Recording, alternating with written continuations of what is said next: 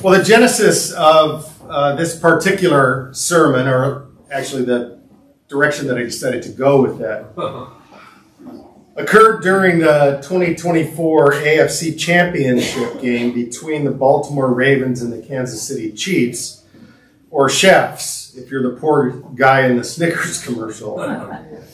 It was during the first quarter of that game that I witnessed something that was, in my opinion, so far out of the realm of possibility, I'd never even considered it. In fact, to that point, I did not have a category for it. Our oldest son, daughter-in-law, and two, their two daughters were joining us for dinner.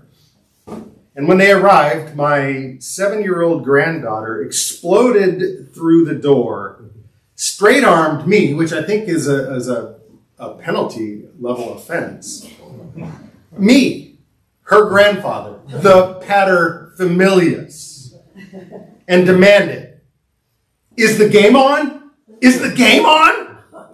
This is because she was, in her own words, a huge Kansas City Chiefs fan and didn't want to miss any of the game.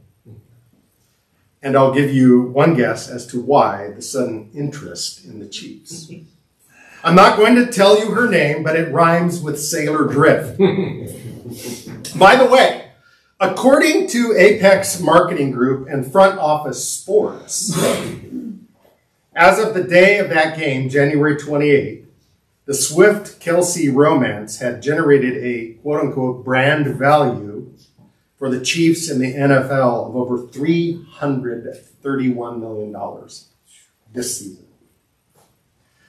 According to the N F L, as of the same day, season sales of Travis Kelce jerseys had increased by over four hundred percent. He picked the right girlfriend. All of this perfectly this fits what David Brooks in a June twenty twenty-three New York Times opinion piece dubbed uppercase S spectacle. And the age of spectacle, he writes, is upon us.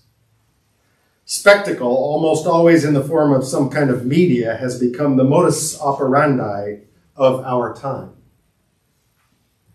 And it seems like that should be modus operandus, but it's, it's not. I looked it up. According to the internet, I mean, I'm right. Spectacle has become a primary lens through which we see reality, which makes the choice of the word spectacle somewhat ironic. Spectacle is a moment in time in which our gaze is transfixed by some specific person or image or video or event. It captures an instant when our eyes and our brains focus and fixate on something projected at us. That is, until we swipe quickly to the next one. This mostly seems like so much harmless fun, until we realize that every spectacle wants something from us too. Particularly demanding, Brooks writes, is activism in the form of spectacle. The point of this kind of spectacle, he says, is not to resolve differences, it is to attract attention. In spectacle, you thrive by offending people. Narcissism is rewarded, humility is forbidden. Inflaming hatred is part of the business plan. But every spectacle, good, bad, and banal, makes some kind of demand on us. This is a reality I think most of, most of us fail to see. Spectacle aims to provoke something in us in order to extract something from us. The pornography industry wants our lust. YouTubers want our views and likes and subscriptions. Netflix literally wants our sleep. In twenty nineteen, actually calling sleep its biggest competitor. Think about the number of times you've sacrificed sleep to binge watch something. That's their business model. And so at us comes a never-ending barrage of eye-popping new spectacle, all demanding something from us in return. Our, our time, our tears, our outrage, our sympathy, our affection, our wallet, our votes, and most importantly, our attention. This is because in the age of spectacle, attention is the currency of power. On the last Sunday of Epiphany every year, we commemorate and contemplate the Transfiguration of Jesus, celebrating the power of God the Father, revealing the glory of his mind-bendingly incarnate self and Son to the world, which, if you think about it, would have been quite a spectacle. It was, caused Peter to just to blurt out nonsense, and and and the other disciples with him were terrified. It says he certainly remembered it mm-hmm. for a long time because he wrote about it decades later. But in revealing these these things to us about himself, God demands something too. This is my beloved son, he says in Mark nine seven. Listen or pay attention to him. Here's how Saint Peter says it in today's epistle reading. I think it's worth reading just one more time. Second Peter chapter one, verses seventeen through nineteen. For when Jesus received honor and glory from God the Father, and the voice was borne to him by the majestic glory, "This is my beloved son with whom I am well pleased." We ourselves heard this very voice borne from heaven, for we were with him on his holy mountain. And we have the prophetic word more fully confirmed, to which you do well to pay attention, which is hard to do when our attention is elsewhere.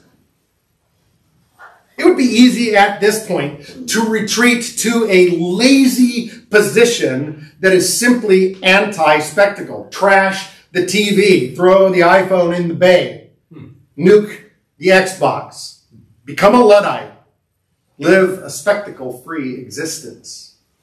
And yet, that's exactly not how God confronts the age of spectacle.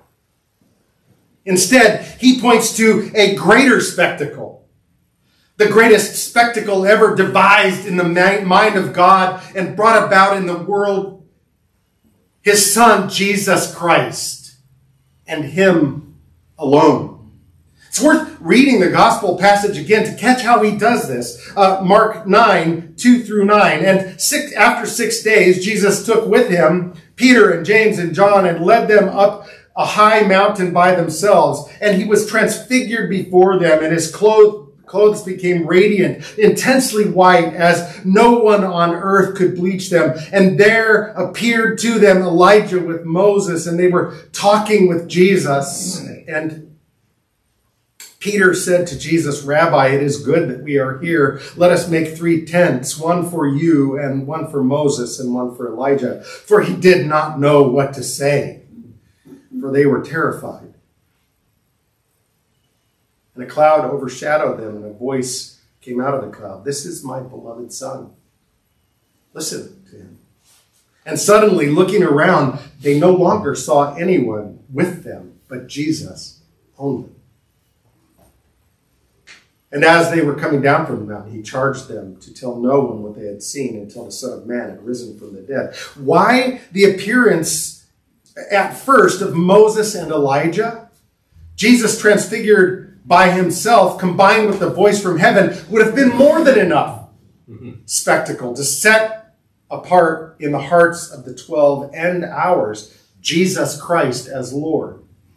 Somehow, in the wisdom of the Father God, and as much as Jesus taught on the point, for example, in Matthew five, there had to be an essential linking together of Jesus of Nazareth with the highest representatives of the law, Moses, and the prophets, Elijah.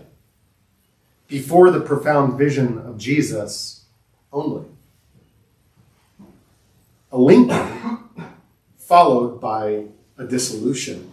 Moses and Elijah and the revelation they represent must not be allowed to linger in their subconscious as in any way equally meaningful to that of Jesus. The law and the prophets must be shown to be under him with the light of his face revealing theirs, not the other way around. Judging from Peter's comments in our New Testament reading on this experience and the word of the prophets, it seems the point is made.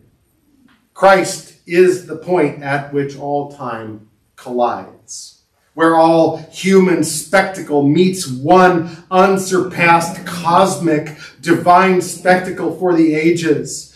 From that moment on, God intended all human gaze to center itself on Jesus, God's climactic spectacle, which is one of the reasons he so often calls us to his table. This is my beloved son crucified for you. The spectacle to capture your heart and mind forever. Everything about you and your eternal destiny boils down to what kind of spectacle Jesus is to you. The spectacle you see in Christ says everything about you. Christ serves as the ultimate spectacle. He is the one who most captures our hearts, or should most capture our hearts. We were, in fact, created to be drawn to spectacle and thus to be captivated by the beauty of Christ. And so, by divine design, Christians are pro-spectacle. We are called to give our entire lives to his greatest spectacle, to attentionally gaze upon its beauty. And that's where the greatest tension of our age of ever-competing spectacle lies. The age of spectacle is all about wealth, advertising, coercion, popularity, and grabbing more and more attention from us. But even more problematic, particularly digital spectacle, triggers something even more pernicious. Worse, because of what we sinners do with that spectacle. Because at root, we feed on diversions, ultimately to escape Christ. Because that gaze isn't always comfortable. To paraphrase C S Lewis, he isn't always nice, but he is good. Hebrews chapter one is one of the grandest portraits of Christ in his glory, of his atoning sacrifice for sinners, offers us a spectacle of the supremacy and majesty of God's Son. We did not read it today, but Hebrews one is so compelling that it calls for us to urgently apply ourselves to it in the very first verse of Hebrews two. Hebrews chapter two, verse one, therefore, it says. Hebrews one is what the therefore in Hebrews two one is therefore. The logical conclusion of Christ's glorious atonement follows from that first word, therefore. We must pay attention. He actually says much closer attention to what we have heard, lest we drift away from it. Adrift from what we is, have heard, probably for the writer of Hebrews, a nautical metaphor, but it works just as well in aviation. It tells of the supreme importance of holding course toward a fixed point, to avoid drifting off and becoming hopelessly lost. When I do cross-country training with my students, and we are we're studying pilotage and dead reckoning, It, it is not, it cannot be understated the importance of, if you are five degrees off at the beginning of a two hundred mile flight, you're going to be hopelessly lost by the end of it. It doesn't take much. Sorry, but Lauren reminded me this week of this joke. How do you know if there's a pilot at the party? Oh, don't worry, he'll tell you. How do you know if there's a, pa a pilot in your pulpit? same answer. But it is experience that I have. So we must. No suggestion or hint, but a demand. We must pay much closer attention to Christ. A commentary I read, a commentator that I read this week said it this way, and it's worth writing down. Attentional neglect begets affectional drift. Attentional neglect begets affectional drift. Attentional neglect, allowing our attention to shift from Christ by distraction or laziness, begets affectional drift, the wandering of our heart. This is one of the core challenges we face as Christians in an attention economy. Only Christ can be the most brilliant spectacle for us. And when our attention neglects Christ, we drift away from him. That's the point of Hebrews two one. To drift is the easiest thing in the world. And this drift is inevitable when we find ourselves constantly seeking after a new thrill in our media, meanwhile losing interest in the person of Christ. This is tragic because all of creation literally exists by Christ and for Christ. We're told in Hebrews two ten, to be bored with Christ is for our minds and hearts to be disconnected from the greatest thrill of the cosmos, severed from God's very purpose for his creation as a screen to display the worth and beauty of his son, Jesus. There's no greater catastrophic loss to a soul than to grow weary of Christ. Spectacle of all spectacles, a spectacle for which everything else exists. And this catastrophe, I fear, is only accelerated in a media age like our own that inundates us twenty-four seven, three sixty-five. But this attentional drift, though through attentional neglect, is hardly a temptation unique to the age of spectacle. In fact, there's that moment in Mark's account of the Transfiguration of Jesus when Mark in nine seven says, a cloud overshadowed them and a voice came out of heaven saying, this is my beloved son, listen to him. This thunderous word from the heavens, this call to serious listening spoken over the word, over Jesus, is spoken into what has always been the clamor of the world's attention market. It's always been. Listening here means a lot more than casually tuning in for a moment or two before we tune out again. It means real listening, intense listening, listening that hurts, attentional gazing, as the psalmist said in today's psalm, upon the beauty of the Lord. Attentive straining, as Elijah did in the cave on the mountain after what is said, giving ourselves wholly to the task of attention. To Jesus. Why? Because he is God's word. He is what God says to us. Listen, listen, listen. Give Christ your life attention, not in tweet by tweet or whatever the heck they're called now, X by X. What are they called now? Does anyone know? Okay. Focus on him and sustain discipline as if your life depends on it, as if you will drift away if you lose sight of him, because you will. Spectacle demands our attention and our affection. Christ demands our atten attention and our affections, because this is the competition. So we must always be asking, does he have my heart? This is really the point of this Lenten season that we're entering, a season in which we are brought once again to giving our most earnest and careful attention to the person and work of Jesus Christ. We deliberately turn our backs on lesser affections. We gaze upon his unsurpassed beauty. We vigorously pursue him in our daily life. And of course, this isn't just checking a box. It depends both on real effort on our part and the supernatural work of God. It's important to remember that grace is opposed to earning. Grace is not opposed to effort.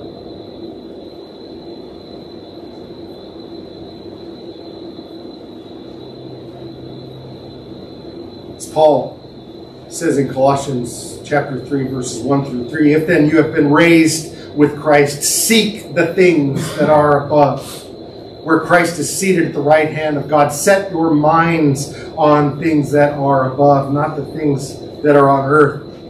For you have died, and your life is hidden with Christ in God. Our spiritual affections, once dead, are now alive.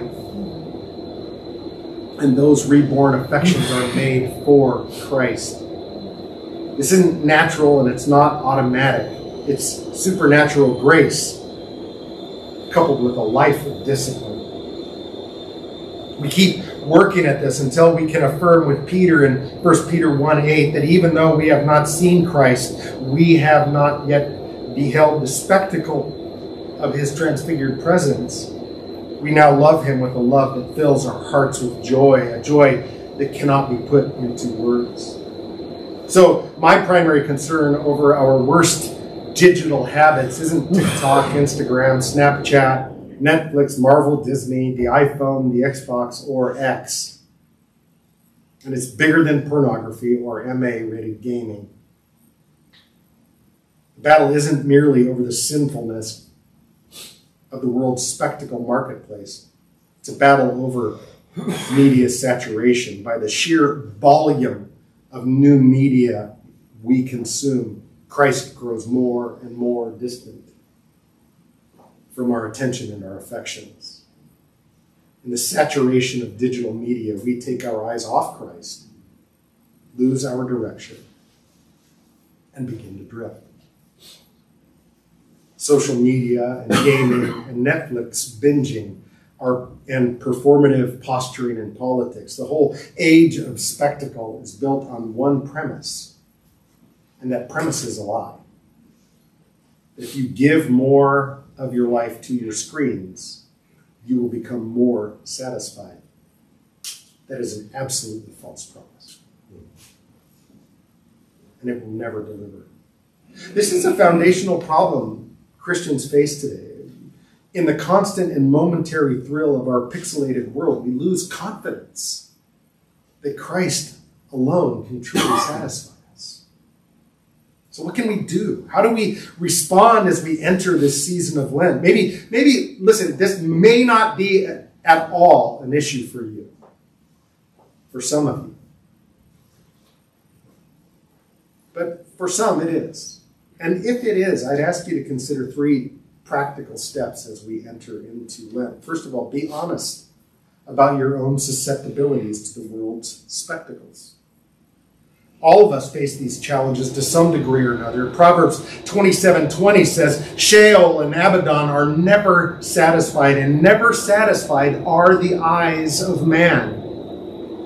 Sheol is an open mouth, always consuming life day and night, a mass graveyard never filled. And that's us. Our eyes and hearts and minds are insatiable, always roving, never fully satisfied by anything in the world. Which means, again, our great enemy isn't the seduction of to our spectacle, spectacle makers. Our great enemy is our own insatiable eyes, my own eyes, your own eyes. Where your eyes go, so goes your heart. Where your heart is, there you are. We are what we love, and we love what we consume. Attention and affection are linked. So if, if you glut yourself on the spectacle of this world, your heart must drift away from Christ. We all must be forthright about that reality inside us because no one is exempt. Secondly, consider fasting from the buffet of digital media this Lent. I'm talking here about a kind of digital detox, getting away from our dependence and desires for our phones and streaming devices. These practices are how we learn and learn again. The endless ca cascade of spectacle on my phone is not my God. And social media isn't the source of my happiness. Christ alone is. Digital detox is a withdrawal from the attention power currency system. It's a fast. Fasting is how Christians throughout history have said, my desires are not my God. I do not have to satisfy every single urge that I have. Physical satisfaction is not my comfort, and consumption is not the basis of my happiness. Christ alone is. We use these things rightly when Christ is at the center of our lives and not something from, from outside us as the center of our lives. In a consumer-driven age of superabundance, fasting has become even more urgent. Food, for example, is a powerful habit, and so is our phone. Every day, most of us habitually turn to our phones more often than we turn to sugar. Smartphones are virtual candy. So a digital de detox may be a way of saying the endless spectacle of digital media available at my fingertips are not my God. The self-affirmation and acceptance I seek in social media is not the basis of my happiness. Christ's acceptance of me, my union with him, is. And only when our lives are recentered on Christ can we learn to consume media in an honorable way and with eternal purpose. Many movies and videos and games and apps are wonderful gifts to us. When God created Adam and Eve, he knew. Hmm.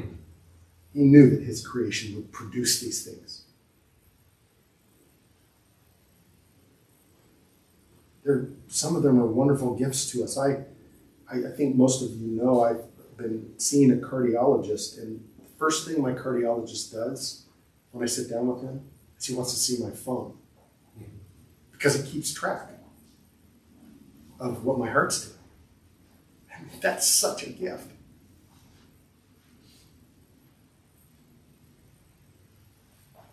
So many games and apps and movies and videos are wonderful gifts to us and can be wholeheartedly embraced, but like all fasting, a digital detox is sanctified gratitude, one way to ensure that our lives center on the gift giver and not on his proliferated gifts, which leads to my third suggestion. And this is very important because I don't want to put these in simple categories, good and bad. I think that's lazy. Saint Augustine talked a lot about Ordo Amoris, learning properly to love the things that God loves in the way, in the order that he loves them. Knowing that even good things, right things, things that we should love, if not properly ordered, can become the enemy of the best thing. This may start with something as simple as a commitment to praying every morning that today I love the things that you love in the way that you love them. Thinking about, think about what a powerful prayer that is, to pray over your children. God, lead them to love the things you love in the way that you love.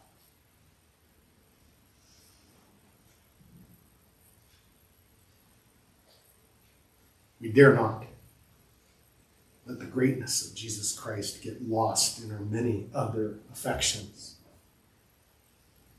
This is one of our greatest challenges in the digital age. It's as easy as giving our affections over to this age of spectacle, to this attention economy, and our delight in Christ will simply deteriorate. We will drift, and that drift away from Christ for a digital thrill is the worst trait in the universe. To turn away from God's great spectacle in favor of the next little buzz of media, good and entertaining as it might be. In all of this, we must proceed in faith, though, knowing that, listen, digital minimalism will not save you. And a new life hack app will not save you. A digital detox will not save you. Throwing your smartphone into the our smartphone into the bay will not save you. Nuking your Xbox will not save you, and tossing your television in the garbage will not save you. any of those drastic actions might help you.